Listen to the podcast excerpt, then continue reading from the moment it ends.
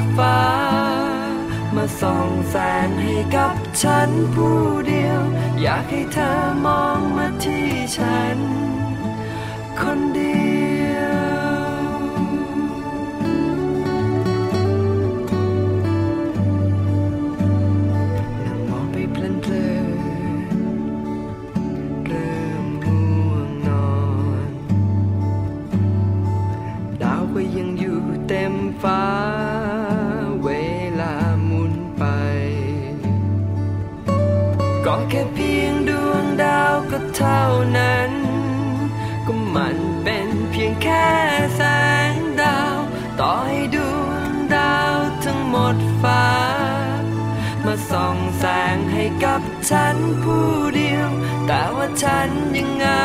ก็เท่านั้น เท่านั้น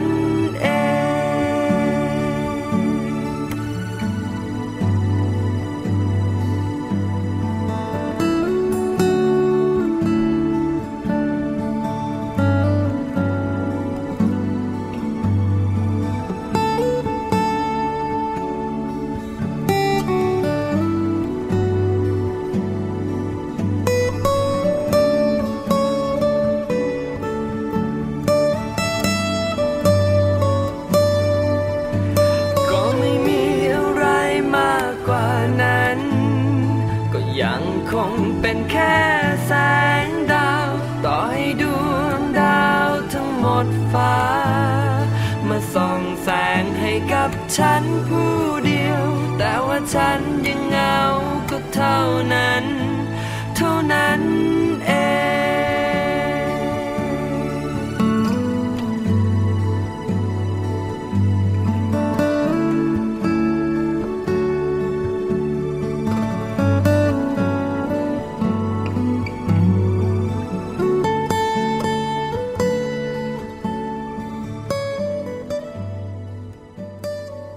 วัสดีค่ะ Mom and Mouth เรื่องราวของเรามนุษย์แม่ค่ะ กลับมาเจอกันอีกเช่นเคยเลยนะคะ และวันนี้ค่ะ แม่แจงสัสิธรสินพักดี สวัสดีค่ะ แม่ปลาค่ะ ปาลิตามีซับอยู่กับแม่แจงอีกแล้ว สวัสดีแม่ปลาค่ะ สวัสดีแม่แจงด้วยนะคะสองแม่ Mom and Mouth ค่ะวันนี้บอกคุณแม่แม่ๆค่ะ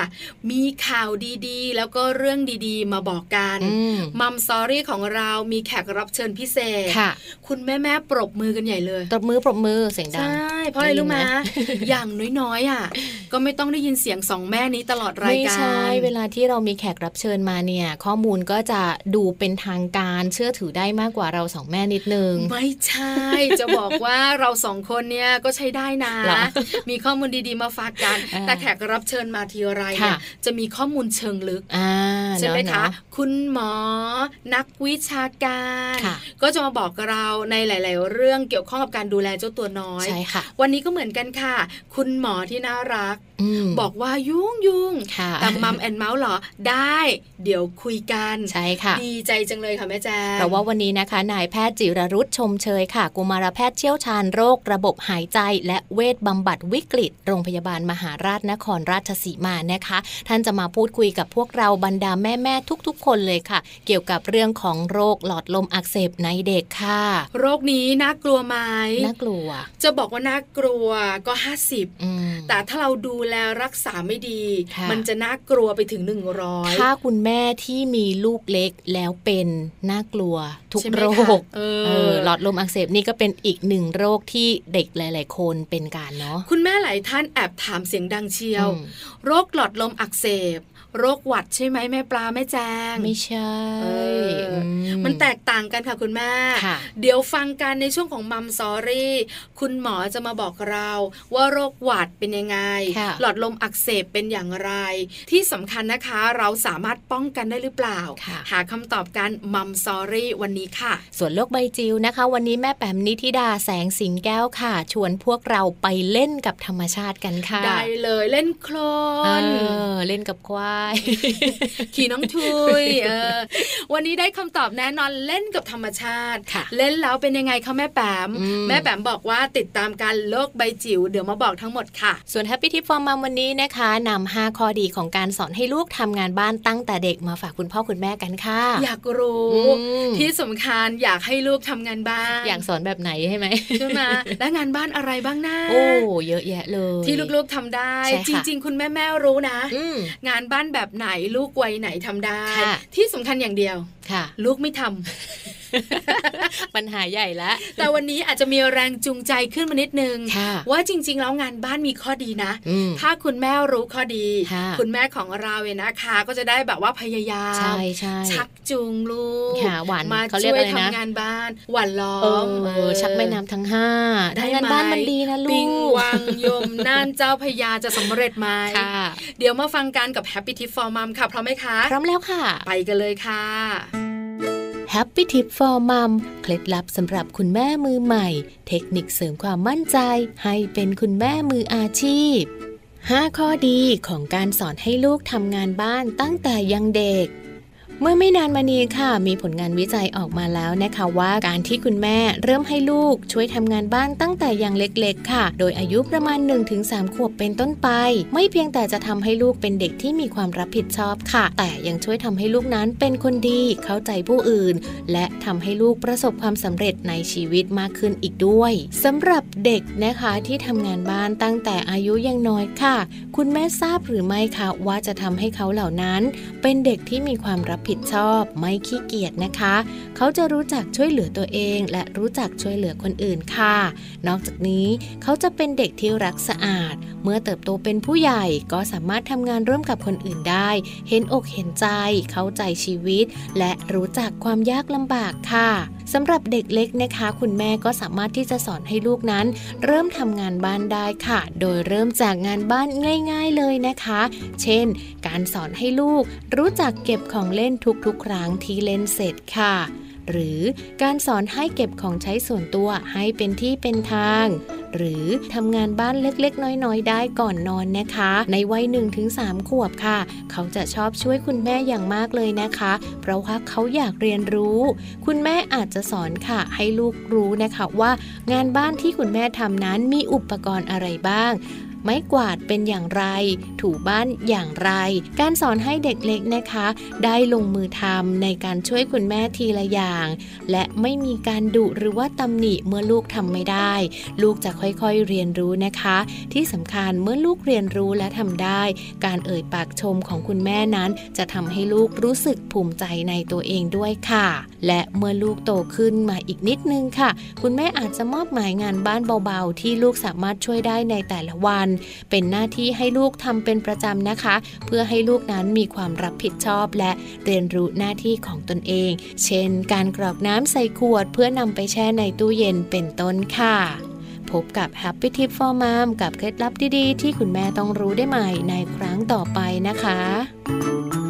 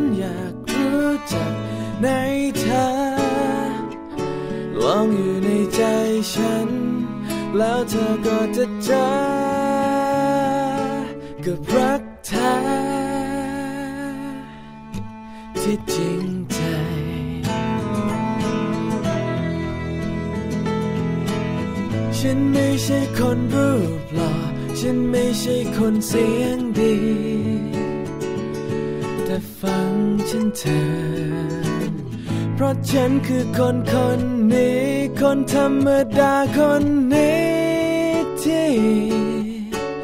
เขียนเพลงนี้ให้เธอ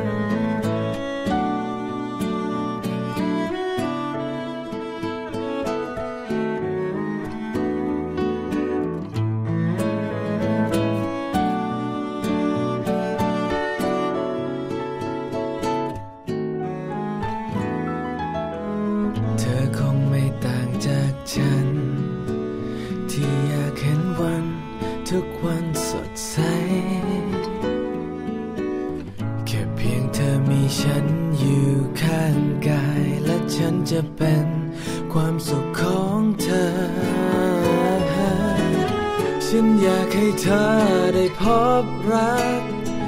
เป็นสิ่งหนึ่งที่ฉันอยากรู้จักในเธอ ก็ลองอยู่ในใจฉัน แล้วเธอก็จะเจอ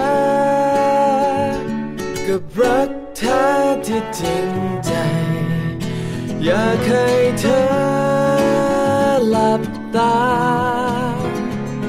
แล้วลองนึกถึงใครสักคน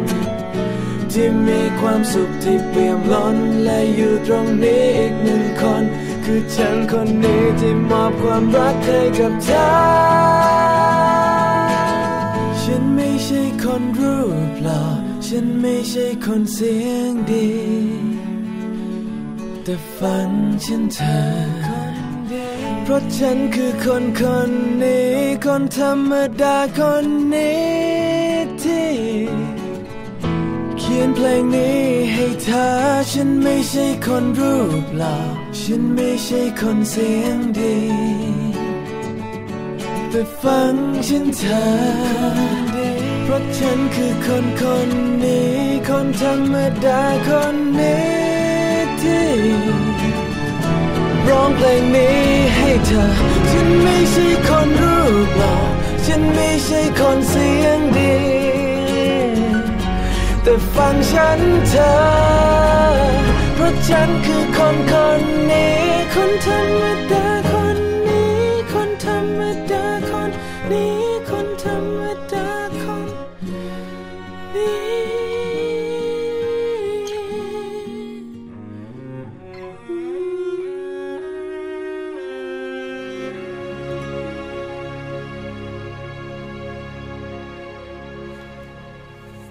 มาค่ะ ช่วงนี้มีเรื่องดีๆ มาคุยให้ฟังกันค่ะ เกี่ยวข้องกับเจ้าตัวน้อยค่ะแต่อยู่ในวัยเตาะแตะแล้วกันค่ะมสองขวบใช่ใช่กำลังแตะน่ารักกำลังช่างพูดค่ะกำลังซนอืมแต่ยังเดินได้ไม่แข็งแรงนักนะคะค่ะวันนี้จะบอกค่ะคุณแม่แม่ๆดูเหมือนว่าเด็กสองขวบจะไร้เดียงสาก็ไรเดียงสานะเนอะดูไม่ค่อยมีพิษมีภัยอืมทำอะไรคุยอะไรเด็กๆก็จะไม่ค่อยสนใจหรอกค่ะเขาจะไม่ค่อยเหมือนว่ามองคุณแม่เป็นไอดอลอ่าเหมือนกับเด็กที่โตแล้วค่ะแต่คุณแม่คิดแบบนั้นเราจะเล่าให้ฟังวันนี้นะค่ะแล้วคุณแม่จะเปลี่ยนใจยังไงว่าเด็กสองขวบเนี่ยก็สามารถเรียนแบบคุณพ่อคุณแม่ได้ เพราะฉะนั้นคุณพ่อคุณแม่ระวังพฤติกรรมด้วยอืมเพราะว่าถ้าคุณพ่อคุณแม่ทำพฤติกรรมหลาย ๆ อย่างที่ไม่เหมาะสมค่ะแล้วลูกทำอะ อ๋อ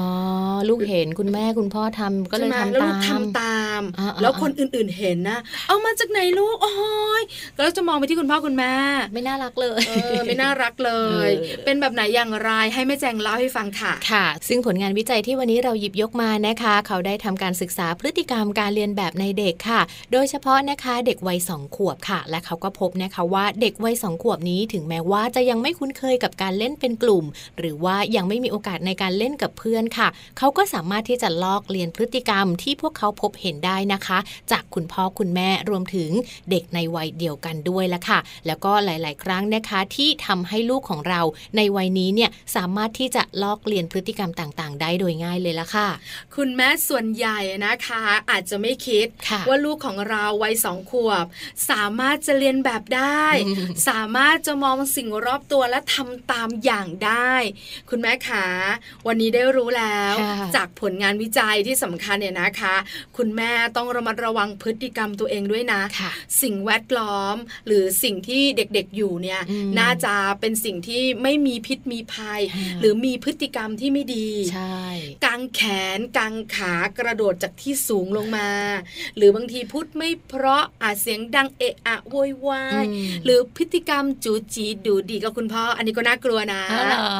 ใช่ค่ะค่ะแม่แจงอืมนอกจากนี้นะคะยังพบด้วยค่ะว่าในสัตว์เขาก็มีการทดลองด้วยนะคะ โดยเฉพาะกับลิงชิมแปนซีนะคะ ที่มันเป็นลิงที่คล้ายๆ กับคนมากที่สุดเนอะแม่ปลาค่ะเขาก็บอกว่ามันมีพฤติกรรมการลอกเลียนแบบลิงตัวอื่น ๆ ในฝูงเช่นเดียวกันค่ะ เพราะฉะนั้นจึงเป็นไปได้นะคะ ว่าพฤติกรรมการเข้าเมืองตาหลิวต้องหลิวตาตามนั้น เป็นอีกหนึ่งกลยุทธ์ในการปรับตัวให้ตนเองสามารถอยู่ร่วมกันกับสังคมมนุษย์ หรือว่าสังคมของสัตว์ได้เช่นเดียวกันค่ะ ขอบคุณข้อมูลดีๆกันหน่อยค่ะแม่แจงขาจาก www.manager.co.th ค่ะ เราพักกันสักครู่หนึ่งค่ะ ช่วงนักกลับมามัมซอรี่โรคหลอดลมอักเสบในเด็กค่ะวันนี้คุณหมอที่น่ารักจะมาให้คำตอบคุณแม่ ไขข้อสงสัยให้ความรู้กันด้วย ช่วงหน้าติดตามกันค่ะ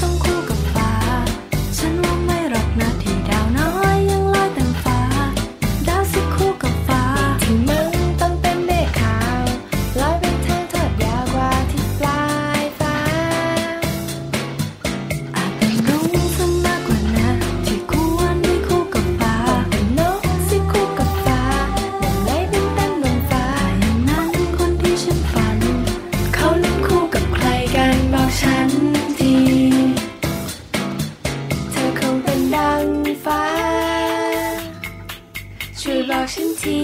นะ เลิกสิ่งที่เธอหา ไว้คู่เธอ คู่กับฉัน นะนะเราคู่กันคงเป็นฝัน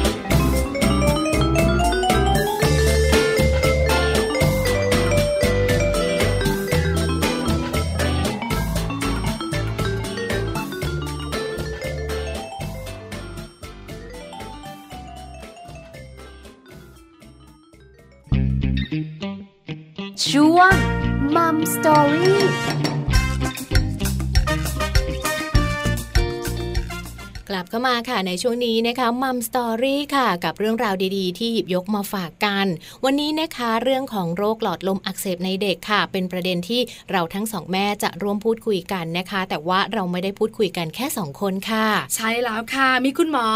เป็นแขกรับเชิญเนี่ยนะคะ มาตอบคำถาม ข้อสงสัยของเราสองแม่ รวมถึงแม่แม่ๆอีกหลาย ๆ ท่านที่อยากรู้ค่ะโรคหวัดโรคหลอดลมอักเสบ ใช่โรคเดียวกันไหมอืมที่สำคัญถ้าไม่ใช่มันจะต่างกันอย่างไรค่ะณแม่จะสังเกตอาการลูกๆได้ไหม แล้วเราสองคนเนี่ยนะคะ จะลงลึกในเรื่องของโรคหลอดลมอักเสบค่ะอาการสังเกตอย่างไรวิธีการป้องกันอืมเพราะว่าเจ้าโรคนี้เนี่ยร้ายแรงกว่าโรคหวัดค่ะ ใช่แล้วค่ะ วันนี้นะคะนายแพทย์จิรรุตชมเชย กุมารแพทย์เชี่ยวชาญโรคระบบหายใจ และเวชบำบัดวิกฤต โรงพยาบาลมหาราชนครราชสีมาค่ะ ท่านให้เกียรติมาร่วมพูดคุยกับเราในรายการด้วยนะคะ และตอนนี้คุณหมอพร้อมที่จะพูดคุยกับเราแล้ว ในประเด็นของโรคหลอดลมอักเสบในเด็กค่ะ สวัสดีค่ะ คุณหมอจิรรุตค่ะแม่แจงค่ะ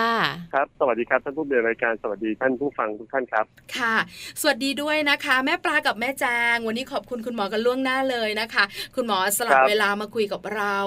คุณหมอครัคะบวันนี้ขอความรู้สำหรับคุณแม่แม่ๆกังวลกันเหลือเกินฤดูฝนแบบนี้ ลูกจะป่วยกันบ่อยค่ะ เริ่มต้นแบบนี้วันนี้ตั้งใจจะขอความรู้คุณหมอ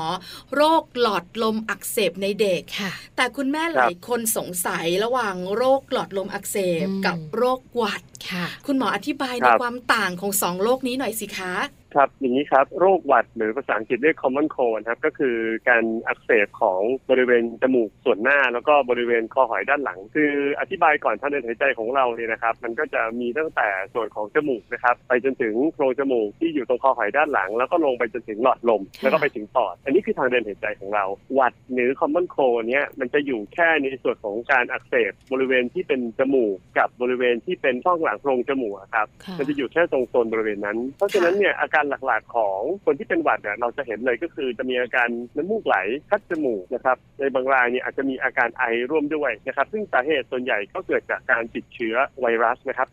80-90%เลยไปจากเชื้อไวรัสนะครับไม่ใช่เชื้อแบคทีเรียค่ะค่ะซึ่งไวรัสส่วนใหญ่ที่ทำให้เกิดอาการหวัดเนี่ยก็มีหลายตัวอยู่เช่นไรโนไวรัสหรือว่าไวรัสที่เป็นไข้หวัดใหญ่นะครับไวรัสที่เป็นไข้หวัดใหญ่ที่เรียกว่าอินฟลูเอนซ่าไวรัสก็ทำให้เกิดอาการหวัดแบบนี้ได้นะครับเพียงแต่ว่าไวรัสแต่ละตัวเนี่ยก็อาจจะมีอาการที่แตกต่างกัน เช่นไวรัสบางตัวเนี่ยอาจจะทำให้มีแค่อาการน้ำมูกไหล มีอาการไอคัดจมูก น้ำมูกใสๆแค่นั้นค่ะแต่ไวรัสบางตัวเนี่ยก็อาจจะทำให้เกิดอาการเอ่อน้ำมูกไหลด้วยนะครับไข้สูงด้วยเจ็บคอมากไอมากร่วมด้วยก็ได้นะครับอ๋อค่ะส่วนอีกอันหนึงก็คือเรื่องของหลอดลมอักเสบเนี่ยอันนี้คือการอักเสบที่เกิดขึ้นในทางเดินหายใจส่วนล่างไปแล้วครับ ก็คือในส่วนที่เป็นหลอดลม ซึ่งจะเป็นทางเดินหายใจที่จะเชื่อมต่อระหว่างทางเดินหายใจส่วนบน ก็คือบริเวณคอหอยลงไปเรื่อยๆ จนถึงปอดอืมนะครับค่ะ ซึ่งถ้าเป็นหลอดลมอักเสบเนี่ยส่วนใหญ่ก็เกิดจากไวรัสเหมือนกันนะครับ แต่ว่าอาการหลักๆเนี่ยก็จะมาด้วยเรื่องของอาการไอเด่นมากๆ และแน่นอนเมื่อไหรก็ตามที่มีการอักเสบที่หลอดลมเนี่ยก็อาจจะมีอาการหอบร่วมด้วยได้ในเด็กเล็กๆโดยเฉพาะอายุน้อยกว่า 2 ปี แต่พวกนี้อาการไอจะเด่นมากๆครับถ้าเมื่อเทียบกันกับหวัดแล้วเนี่ยกลุ่มของหวัดเนี่ยอาจจะมีอาการไอได้บ้างนะครับแต่อาจจะมีการไอเป็นช่วงเวลาไอเป็นพักๆแล้วก็หายไปใช่ไหมครับค่ะแต่ถ้าเป็นหลอดลมอักเสบเนี่ยส่วนใหญ่จะไอค่อนข้างรุนแรงแล้วก็ต่อเนื่องในบางรายเนี่ยโดยเฉพาะเด็กเล็กๆเนี่ยต่ำกว่า 2 ปีเนี่ยอาจจะมีอาการหอบร่วมด้วยได้ ทั้งนี้ก็ขึ้นอยู่กับเชื้อที่เป็นสาเหตุแล้วกันนะครับอืมถ้าเป็นค่ะเชื้อไวรัสที่มีความรุนแรง ผมยกตัวอย่างเช่น เชื้อ RSV นะครับซึ่งพวกเราอาจจะเคยได้ยินกันเป็นประจำในช่วงฤดูฝน RSV เนี่ยถ้าได้ลองลงไปเล่นงานที่หลอดลมเนี่ยในเด็กเล็กๆก็มักจะทำให้เกิดอาการหอบที่รุนแรง เพราะว่านอกจากการอักเสบที่เกิดขึ้น แล้วเนี่ยมันยังทำให้เกิดการบวมของผนังภายในหลอดลมอะครับทำให้เกิดการตีบแคบของหลอดลม แล้วก็ทำให้เด็กหายใจลำบากบางครั้งเนี่ยอาจจะมีหายใจล้มเหลวเลยก็เป็นได้ครับ น่ากลัวมากกว่า หวัดดูครับจะเบาๆกว่าค่ะหลอดลมอักใช่เสครับบดูจะอาการมีอาการรุนแรงรุนแรงกว่าอันตรายมากกว่าด้วยนะคะค่ะคุณแม่รู้กันแล้วค่ะ คุณหมอว่าโรคหวัดกับหลอดลมอักเสบแตกต่างกันอย่างไรอืมวันนี้มัมแอนครับเมาส์ขอความรู้คุณหมอ โรคหลอดลมอักเสบกันหน่อยค่ะค่ะ เพราะว่าดูจะรุนแรงกว่าอันตรายมากกว่า สาเหตุหลักๆ มาจากอะไรคะโรคนี้ สาเหตุส่วนใหญ่ก็เกิดจากการติดเชื้อไวรัส ซึ่งวิธีการติดเชื้อไวรัส หรือเชื้ออื่นๆที่ทำให้เกิดหลอดลมอักเสบเนี่ยก็มาจากการสูดเอาละอองฝอยที่มีการปนเปื้อนเชื้อพวกนี้เข้าไปนะครับ ซึ่งมันก็จะเหมือนกับที่เราพูดกันตอนช่วงโควิดเนี่ยนะครับหลักการเดียวกันเลย เช่น สัมผัสผ่านการที่มีคนไอหรือมาจามใส่นะครับ ถูกหอมถูกจับอ่าอย่างเงี้ยนะครับ ก็ค่ะก็สามารถที่จะสูดเอาละอองฝอยพวกนี้เนี่ยเข้าไปในทางเดินหายใจได้ ทีนี้เมื่อเชื้อมันตกเข้าไปที่ทางเดินหายใจปุ๊บเนี่ยมันก็ไปเกิดกระบวนการอักเสบต่างๆขึ้นมานะครับแล้วก็ทำให้เกิดอาการแสดงต่างๆ เช่นอาการไอ อาการไอแบบมีเสมหะนะครับ ถ้าทางเดินหายใจมันบวมมากๆ หรือมีการกดเกร็งของหลอดลมเนี่ยก็จะทำให้เกิดอาการหอบขึ้นมาร่วมด้วยได้ น่ากลัวจังเลยนะคะ คือครับสาเหตุหลักๆก็คือการได้รับเชื้อไวรัสที่อยู่ในอากาศนี่แหละนะคะ หรือใช่จากครับคนสู่คนที่คุณหมออธิบายเมื่อสักครู่นี้ค่ะครับแล้วก็ไปครับทำปฏิกิริยาในส่วนของตรงหลอดลมนะคะ แล้วก็ใช่ครับเกิดอาการที่คุณหมอบอก อาการแบบนี้นะคะ คุณแม่หลาย ๆ ท่านบอกว่าคุณหมอแล้วแค่ไหนล่ะอืมจะพาลูกไปหาหมอหรือเบื้องต้น คุณแม่สามารถรักษาโรคนี้เองได้อะคะอย่างนี้นะครับโดยปกติแล้วเนี่ยการติดเชื้อในในหลอดลมหรือหลอดลมอักเสบเนี่ยส่วนใหญ่เป็นจากไวรัส ซึ่งเมื่อไรก็ตามที่เป็นจากไวรัสเนี่ยร่างกายก็จะมีการรักษาตัวเองจนหายได้ค่ะ นะครับ ก็คือการขจัดเชื้อไวรัสออกไปเนี่ยร่างกายจะทำการจัดการเอง แต่ทีนี้การรักษาอื่นๆที่เราจะช่วยเขาก็คือการรักษาตามอาการของเด็กที่เป็นครับ เช่น ถ้าเขามีอาการไอจากการที่มีหลอดลมหดเกรงมาก ก็อาจจำเป็นที่จะต้องใช้ยาบางชนิดที่ใช้ในการสูดพ่นเพื่อที่ช่วยให้หลอดลมเนี่ยคลายตัวนะครับอืมค่ะหรือการให้ยาที่ช่วยขยายหลอดลม ยาที่ช่วยในการละลายเสมหะและบรรเทาอาการไอนะครับเหล่านี้ก็จะช่วยทำให้อาการเขาเนี่ยดีขึ้นได้บ้างอืมแต่มันเป็นค่ะการรักษาในลักษณะของการรักษาแบบประคับประคองนะครับ เพื่อรอเวลาที่ร่างกายเนี่ยจัดการกับตัวไวรัส แล้วก็ซ่อมแซมเยื่อบุผิวที่ได้รับการบาดเจ็บจากการติดเชื้อ ผมเล่าให้ฟังนิดนึงก็แล้วกัน คือโดยปกติอาการของหลอดลมอักเสบเนี่ยถ้าเมื่อไหรก็ตามที่เริ่มเป็นเนี่ยครับอาการเนี่ยจะหนักๆประมาณวันที่สามที่สี่ของการเจ็บป่วยค่ะนะครับซึ่งจะเป็นช่วงที่พีคที่สุดเลย ก็คือโอ้ไอเยอะมากเสมหะเยอะนอนกันแทบไม่ได้ต้องพ่นยาช่วยอะไรกันนะครับ หลังจากวันที่สี่ที่ห้าไปเนี่ยถ้าไม่มีการติดเชื้อแบคทีเรียซ้ำซ้อนเนี่ยอาการของเด็กก็จะค่อยๆดีขึ้นนะครับอ๋อออาการหอบดูลดลงเสมหะดูลดลง เริ่มกินได้มากขึ้นนะครับค่ะแต่อาการทั้งหมดกว่าจะหายจริงๆเนี่ยนะครับ เช่นกว่าจะหายไอกว่าจะหายมีเสมหะเนี่ยนะครับบางครั้งเนี่ยลากกันยาวไปได้ถึง 14 วันโอ้สองค่ะสัปดาห์เลยทีเดียวใช่นานแต่ว่ามันกไม่จำเป็นว่าในช่วงสองอาทิตย์นั้นเนี่ยจะต้องนอนโรงพยาบาลหรือว่าจะต้องโออยู่ในความดูแลใกล้ชิดตลอดนะครับ มันค่ะไม่ได้ขนาดนั้นอืมนะครับมันจะเป็นค่ะเฉพาะในรายที่มีอาการรุนแรง หรือว่าเด็กเล็ก ๆ เช่น อายุต่ำกว่า 2 ปี แล้วก็มีอาการหายใจเหนื่อยร่วมด้วยอะกลุ่มนี้อาจจะเป็นที่จะต้องนอนโรงพยาบาลนะครับอืมค่ะทีนี้ผมอยากจะขยายความเพิ่มนิดหนึ่งครับ เกี่ยวกับเรื่องของหลอดลมอักเสบ นอกจากการติดเชื้อแล้วเนี่ยนะครับ ยังมีสาเหตุอื่นที่อาจจะทำให้เกิดการอักเสบของหลอดลมได้ นั่นก็คือการอักเสบที่เกิดขึ้นจากโรคหอบหืดเด็กบางคนอาจจะเคยมีประวัติเรื่องของการเป็นภูมิแพ้จมูกอักเสบภูมิแพ้ผิวหนังอักเสบแล้วก็เคยมีประวัติเวลาไม่สบายแล้วมีอาการหอบ ต้องได้รับการรักษาด้วยการพ่นยาบ่อยๆเกินกว่าสองครั้งในหนึ่งปี กลุ่มนี้ก็ต้องระวังว่าอาจจะเกิดจากโรคหอบหืดกำเริบได้ ซึ่งกรณีนี้ก็จะเป็นโรคอีกกลุ่มหนึ่งที่จะต้องมีการรักษาเฉพาะเจาะจงในส่วนของการรักษาหอบหืดอีกทีหนึ่งนะครับค่ะอ๋ออมคุณหมอคะเมื่อสักครู่นี้คุณหมอครับคุยให้ฟังว่าเจ้าหลอดลมอักเสบเนี่ยมันมาจากเชื้อไวรัส แต่มีหนึ่งครับคำเมื่อสักครู่นี้ได้ยินที่คุณหมอบอก ถ้าไม่มีเชื้อแบคทีเรียร่วมด้วย อาการก็จะไม่หนักมาก แล้วเจ้าเชื้อแบคทีเรียเหล่านี้มันมาจากไหนอะคะ ในเมื่อไวรัสมันอยู่ในตัวของเด็กอะค่ะ โดยปกติแล้วเชื้อแบคทีเรียเนี่ยก็มาจากสิ่งแวดล้อมที่อยู่รอบๆตัวเด็กนั่นแหละครับค่ะมาจากมือของตัวเด็กเอง หรือมาจากมือของคนที่มาสัมผัสเด็ก เพราะฉะนั้นเราพยายามที่จะบอกคุณผู้ปกครองหลายๆท่านเนี่ยผมก็จะพูดเรื่องนี้ตลอดว่าข้อแรกนะ ห้ามหอมจับจูบลูกคนอื่นหรือแม้กระทั่งลูกเราเอง ถ้าเรายังไม่ได้ล้างมือค่ะไม่ได้ล้างหน้าจริงๆยังไม่ควรเพราะว่าโดยปกติเนี่ยตามมือของเรานะครับจมูกของเราเนี่ยมันจะมีแบคทีเรียที่อยู่ในพื้นที่นั้นอยู่แล้ว นะครับค่ะซึ่งเนี่ยมันก็จะติดต่อผ่านทางการหอมกันการจับกันนี่แหละครับ เราถึงพยายามเน้นย้ำเรื่องของการล้างมือการรักษาความสะอาดใช่ไหมครับอย่างคุณพ่อคุณแม่กลับมาจากที่ทำงานอย่างนี้ก็ควรจะเปลี่ยนเสื้อผ้าอาบน้ำล้างมือก่อนที่จะมาเล่นมาสัมผัสกับลูก อันนี้ก็จะลดโอกาสการที่จะมีเชื้อแบคทีเรียเนี่ยเข้าไปปนเปื้อนที่เด็กได้ค่ะนะครับคุณหมอขาเมื่อไวรัสมีอยู่ ผสมกับแบคทีเรียเข้าไปมันจะหนักขึ้นไมจะหนักขึ้นใช่ไหมคะคุณหมออันนี้เข้าใจถูกไหมต้องคะถูกต้องครับ ทีนี้เนี่ยการติดเชื้อที่ทำให้เกิดหลอดลมอักเสบเนี่ยก็อาจจะนำมาสู่การติดเชื้อที่ลึกเข้าไปจนถึงในส่วนของปอดที่เราเรียกว่าปอดอักเสบหรือปอดบวมอะครับโอ้น่ากลัวเพราะฉะนั้นเนี่ยก็เป็นสิ่งที่ตามต่อเนื่องซึ่งเรามักจะเจอบ่อยๆในเด็กเล็ก ๆ โดยเฉพาะอายุต่ำกว่า2ปีอืม นะครับที่พค่ะอมีการติดเชื้อที่หลอดลมแล้ว ก็ในอีกหนึ่งถึงสองวันต่อมาก็ลามเข้าไปทำให้เกิดปอดบวมได้ อันนี้ก็เป็นลักษณะที่เจอกันอยู่ประจำเชื้อ RSV เนี่ยก็ทำให้เกิดอาการแบบที่คุณหมอเล่าให้ฟังเนี่ยได้สบายๆเลยโอ้แล้วการติดเชื้อน่แบคทีเรียซ้ำซ้อนเนี่ยนะครับก็เป็นสิ่งที่เจออยู่เป็นประจค่ะนะำนะคคะรับคุณหมอคะถามใช่เป็นครับข้อมูลนิดนึงก็คือว่าครับเวลาแม่ปลาพาลูกไปหาคุณหมอ แล้วคุณหมอจะต้องครับดูปอดค่ะ คือฟังปอดนะคะคุคณรับหมอพอครับฟังปอดเรียบร้อยแล้ว คุณหมอจะบอกว่านี่เสมหะลงปอด เพราะฉะนั้นอาจครัจะบต้องพ่นยา หรือไม่อาจครับจะต้องมียาบางตัวเป็นยาฆ่าเชื้อ ให้กลับมาครัทาบนที่บ้านแบบเนี้ยค่ะ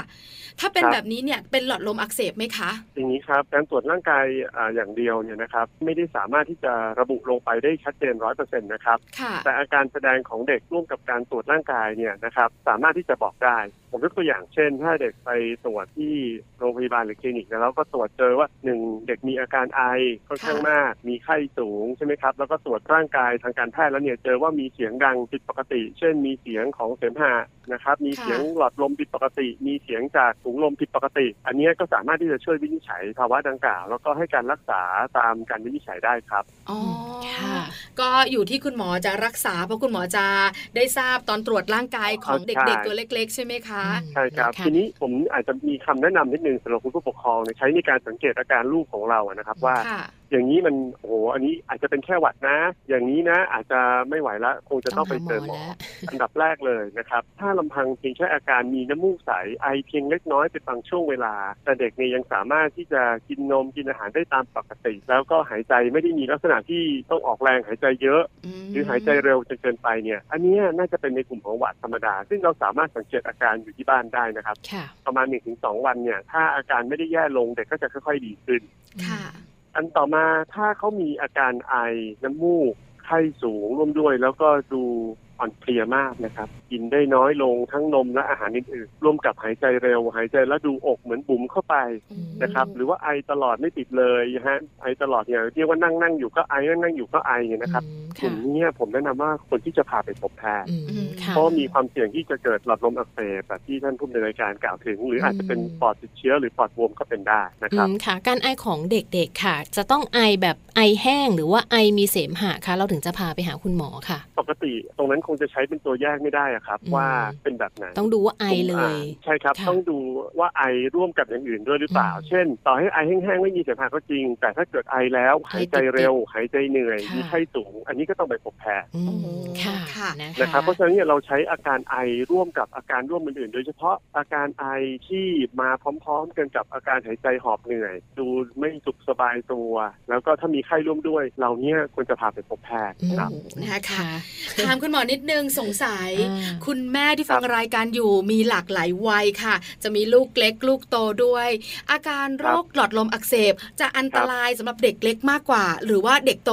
อันตรายเท่ากันนะคะโดยปกติอย่างนี้ครับมันขึ้นอยู่กับหลายปัจจัยนะครับ ปัจจัยอันหนึ่งก็คือขึ้นอยู่กับตัวเชื้อที่ทำให้เกิดเรื่องดังกล่าวค่ะผมยกตัวอย่างเช่น ถ้าเป็นเชื้อ RSV หรือเชื้อไวรัสตัวเนี้ยนะครับเชื้อไวรัส RSV เนี่ยตัวเนี้ยจะเป็นตัวที่ทำให้เกิดปัญหาเรื่องของหลอดลมและหลอดลมฝอยอักเสบได้บ่อยในเด็กอายุน้อยกว่า 2 ปี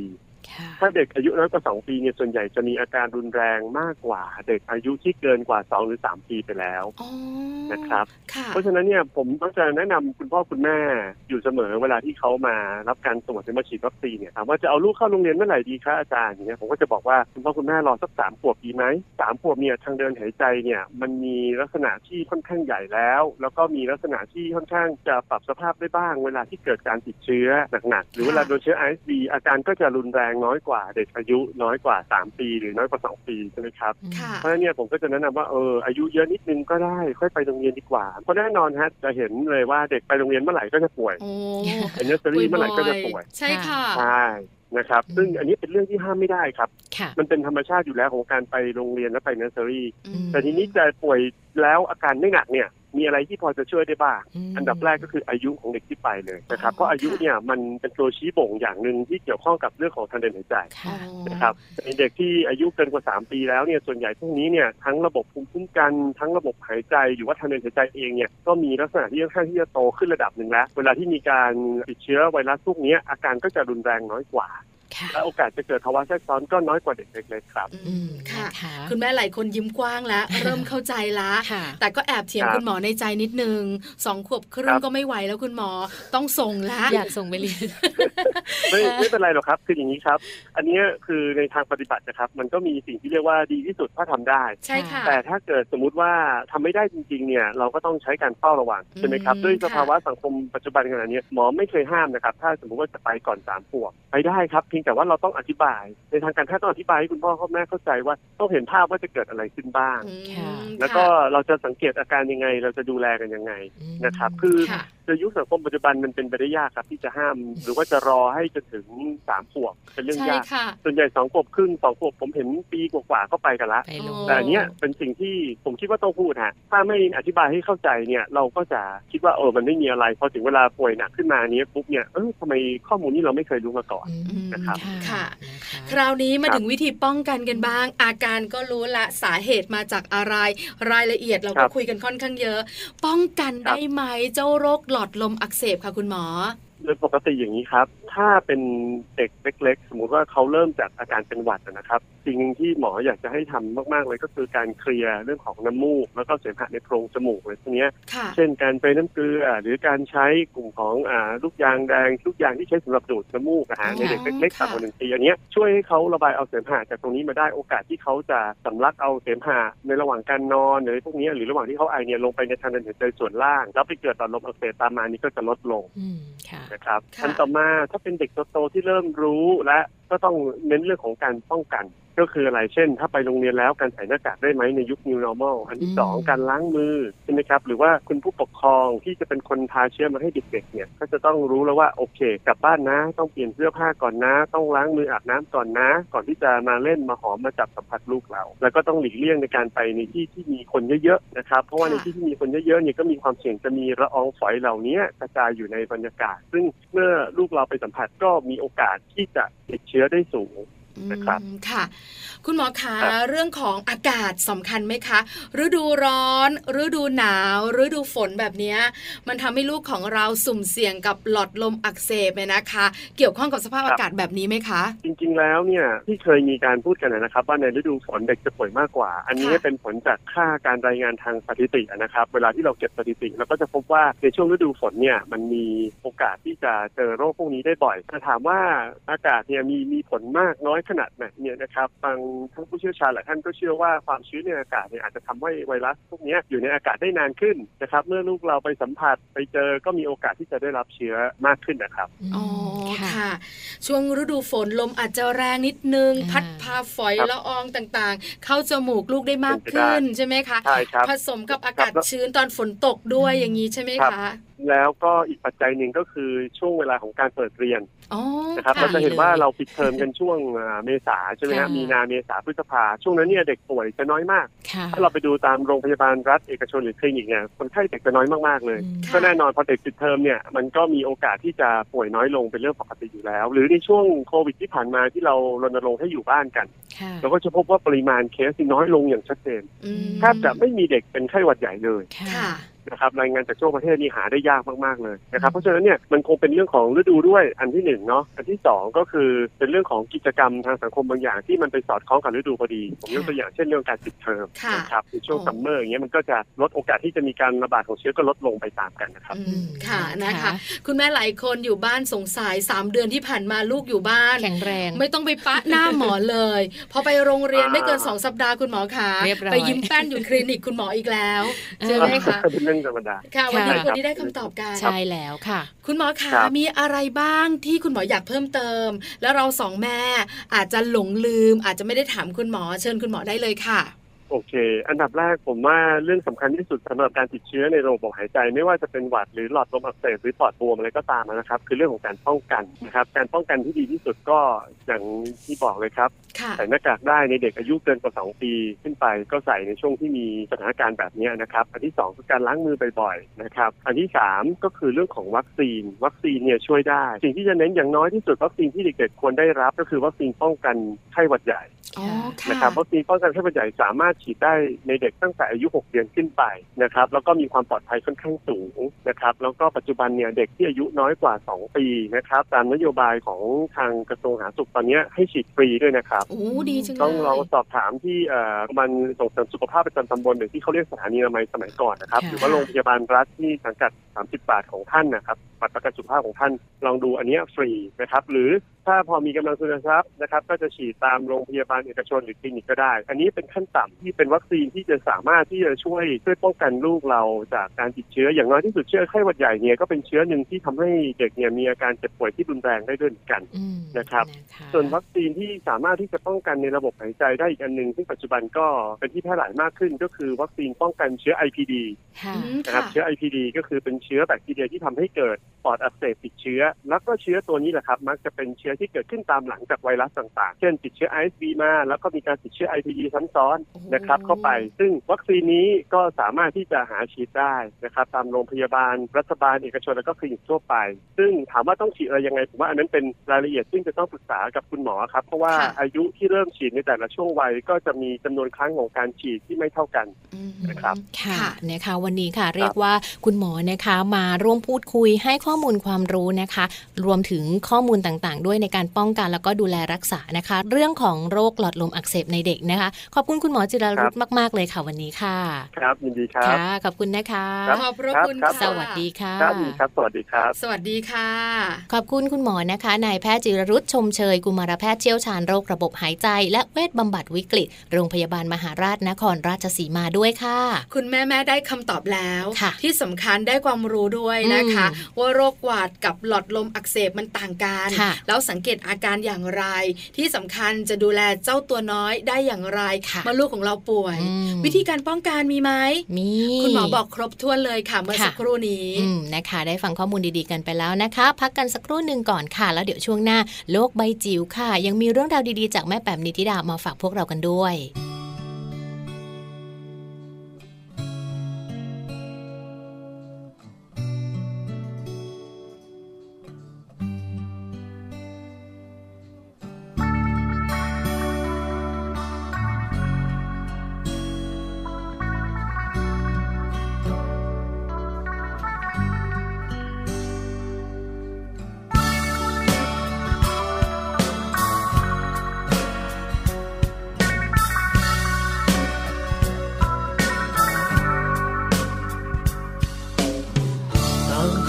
างใจและต่างความฝัน เปิดใจให้กันและกันดีไหม รับรู้กันสองทาง ระหว่างใจและใจ แม้ว่าเรานั้นห่างกันเพียงใด เราก็จะใกล้เข้าไปข้างในหัวใจ ยิ่งพูดยิ่งฟังยิ่งไกล เข้าไปข้างในหัวใจ ใกล้เข้าไปข้างในหัวใจ ยิ่งพูดยิ่งฟังแค่ไหนใกล้ข้างในหัวใจ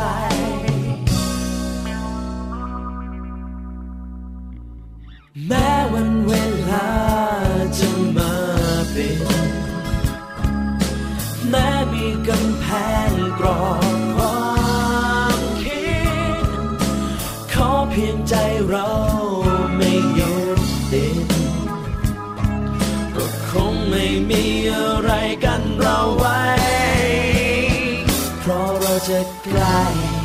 ไปข้างในหัวใจ ยิ่งพูดยิ่งฟังยิ่งไกล เข้าไปข้างในหัวใจใกล้เข้าไปข้างในหัวใจ ยิ่งพูดยิ่งฟังแค่ไหนใกล้ข้างในหัวใจใกล้เข้าไปข้างในหัวใจ ยิ่งพูดยิ่งฟังยิ่งไกล เข้าไปข้างในหัวใจใกลเข้าไปข้างในหัวใจ ยิ่งพูดยิ่งฟังแค่ไหน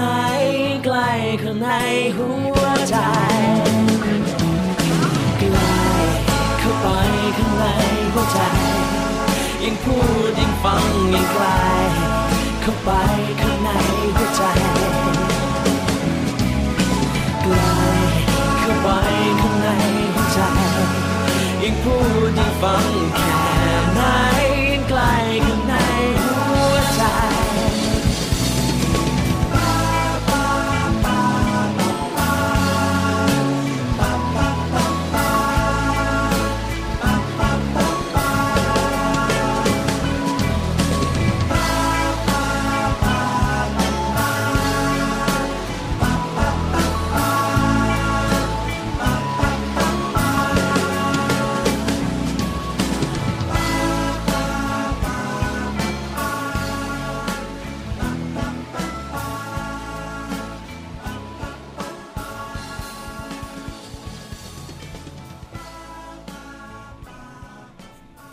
ช่วงนี้นะคะโลกใบจิ๋ว How to ชิวๆของคุณพ่อและคุณแม่ค่ะ แม่แปมนิธิดาแสงสิงแก้วนะคะ มีเรื่องราวดีๆ ค่ะ เกี่ยวข้องกับธรรมชาติมาฝากพวกเราบรรดาแม่ๆกันด้วยค่ะ แม่แปมจะชวนแม่ๆและลูกค่ะๆไปเล่นกับธรรมชาติกันอืมไปเล่นอะไรล่ะโคลนเล่นดินเล่นทรายน้ำตกเอเอออเล่นดินเล่นทรายไปทะเลค่ะใช่ไหมอย่างไร อย่าช้าค่ะ ชอบอยากไปเล่นกับธรรมชาติแล้วค่ะแม่แจงแม่ปลาพาแม่แม่ๆไปค่ะ แม่แปมพร้อมแล้วด้วยกับโลกใบจิ๋วค่ะ โลกใบจิ๋วโดยแม่แบบนิชิราแสนสีแก้วครับสวัสดีค่ะ กลับมาเจอกันในช่วงโลกใบจิ๋ว How to ชิวๆของคุณพ่อกับคุณแม่นะคะ วันนี้อยากชวนคุยเรื่องการเล่นค่ะ เด็กกับการเล่นเป็นของคู่กันนะคะ แต่วันนี้จะลงไปเจาะเรื่องการเล่นกับธรรมชาติค่ะ ณ วันนี้นะคะเด็กไทยโดยเฉพาะอย่างยิ่งเด็กกรุงเด็กในเมืองหลวงเนี่ยโอกาสในการเล่นกับธรรมชาติน้อยลงไปทุกทีค่ะ เพราะเราถูกทดแทนของเล่นนะคะ ด้วยของเล่นประเภทที่ว่าเป็นของเล่นพลาสติกของเล่นอิเล็กทรอนิกส์นะคะหรือว่าของเล่นที่มีราคาค่อนข้างแพงนะคะ แต่วันนี้จะชวนกลับมาสู่เบสิกค่ะ กลับมาสู่พื้นฐานของชีวิตเลย คือการเล่นกับธรรมชาติ จะมีวิธีการอย่างไร ลักษณะของของเล่นแบบไหนที่จะช่วยกระตุ้นพัฒนาการให้กับลูกได้นะคะ ข้อมูลวันนี้ส่วนหนึ่งเอามาจากหนังสือค่ะรูปแบบการศึกษาปฐมวัยตามวิถีไทยเพื่อชีวิตที่พอเพียงค่ะ เขาพูดน่าสนใจค่ะเกี่ยวกับเรื่องของการเล่นนะคะ เรื่องของประโยชน์ของการเล่นก็จะช่วยในเรื่องของความคิดสร้างสรรค์ จินตนาการ ความคิดรวบยอดการแก้ปัญหา แล้วก็การรู้จักลองผิดลองถูก ยิ่งถ้าเกิดเป็นการเล่นแบบเกม มีคู่แข่ง มีคู่ตรงข้าม ก็จะช่วยในเรื่องของการรู้จักรู้แพ้รู้ชนะ รู้อภัยการมีน้ำใจเป็นนักกีฬาด้วยนะคะ ในเรื่องของการเล่นนะคะ อาจารย์ชีวันวิสาสะพูดเอาไว้น่าสนใจค่ะ บอกว่าอย่ามองการเล่นของเด็กว่าเล่นอะไรค่ะ เพราะคำตอบก็คือการเล่นของเล่นแต่ต้องคิดต่อว่าจะเล่นอย่างไรมากกว่านะคะ คือเอาของเล่นนั้นมากระตุ้นมาช่วยเติมช่วยเสริมพัฒนาการอย่างไรนะคะ ซึ่งของเล่นไม่จำเป็นต้องเป็นสิ่งที่เรียกว่าของเล่นอย่างที่เขาขายกันตามห้างสรรพสินค้านะคะ แต่อาจจะหมายถึงของใช้ท่อนไม้ ใบไม้ก้อนหินกะลาได้ทุกอย่างเลยค่ะ สิ่งของเหล่านี้เป็นสิ่งของธรรมชาตินะคะ ที่เวลาที่จะเล่นแล้วเนี่ยเด็กต้องผ่านกระบวนการคิดว่าจะต้องเล่นอย่างไร ถ้าหลายคนก็ช่วยกันคิด หลายคนก็หลายความเห็นก็สามารถที่จะช่วยกันแล้วก็เพิ่มทักษะของการแก้ไขปัญหาด้วยนะคะ การเล่นทำให้เกิดคุณค่าค่ะทำให้เขารู้จักภาคภูมิใจในตัวเองนะคะ มีการพัฒนาการทั้งเรื่องของสติปัญญา เรื่องของร่างกายกล้ามเนื้ออารมณ์สังคมต่างๆ เกิดความเชื่อมั่นนะคะ แล้วก็เด็กเนี่ยเมื่อเขาได้ลงมือเล่นเองนะคะ ตามจินตนาการสิ่งที่จะได้ก็คือือโอ้โหเรียกว่าการพัฒนาทางสมองอย่างไม่มีที่สิ้นสุดเลยค่ะ เขาจะมีความสุขมากๆ สายตาที่มองนะคะ อากับกริยาต่างๆ จะเกิดคุณค่าอย่างใหญ่หลวงทีเดียวนะคะ กลับมาที่ของเล่นดีกว่านะคะ จากวัสดุธรรมชาตินะคะ เราจะสามารถเลือกสรรอะไรได้บ้างนะคะ ก็แน่นอนอาจจะเป็นวัสดุที่หาได้ใกล้ตัวละค่ะ เป็นกิ่งไม้ เป็นใบไม้นะคะเป็นดินนะคะหรือว่าเป็นหญ้าเป็นดอกไม้ต่างๆ พวกนี้จะส่งเสริมให้เด็กรู้จักรักธรรมชาติได้โดยปริยายค่ะ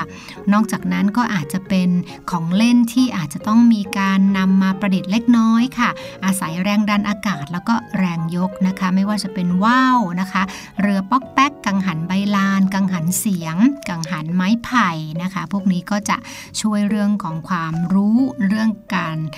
ความดังความแรงดันของอากาศนะคะ แล้วก็แรงยกค่ะ ถัดมาเป็นของเล่นที่ต้องอาศัยความสมดุลค่ะ ก็คือกลุ่มของล้อเพลานะคะคานนะคะ พวกนี้แล้วก็เรื่องของการเรียนรู้เรื่องเสียงก็จะเป็นพวกปีเสียงนกคลุย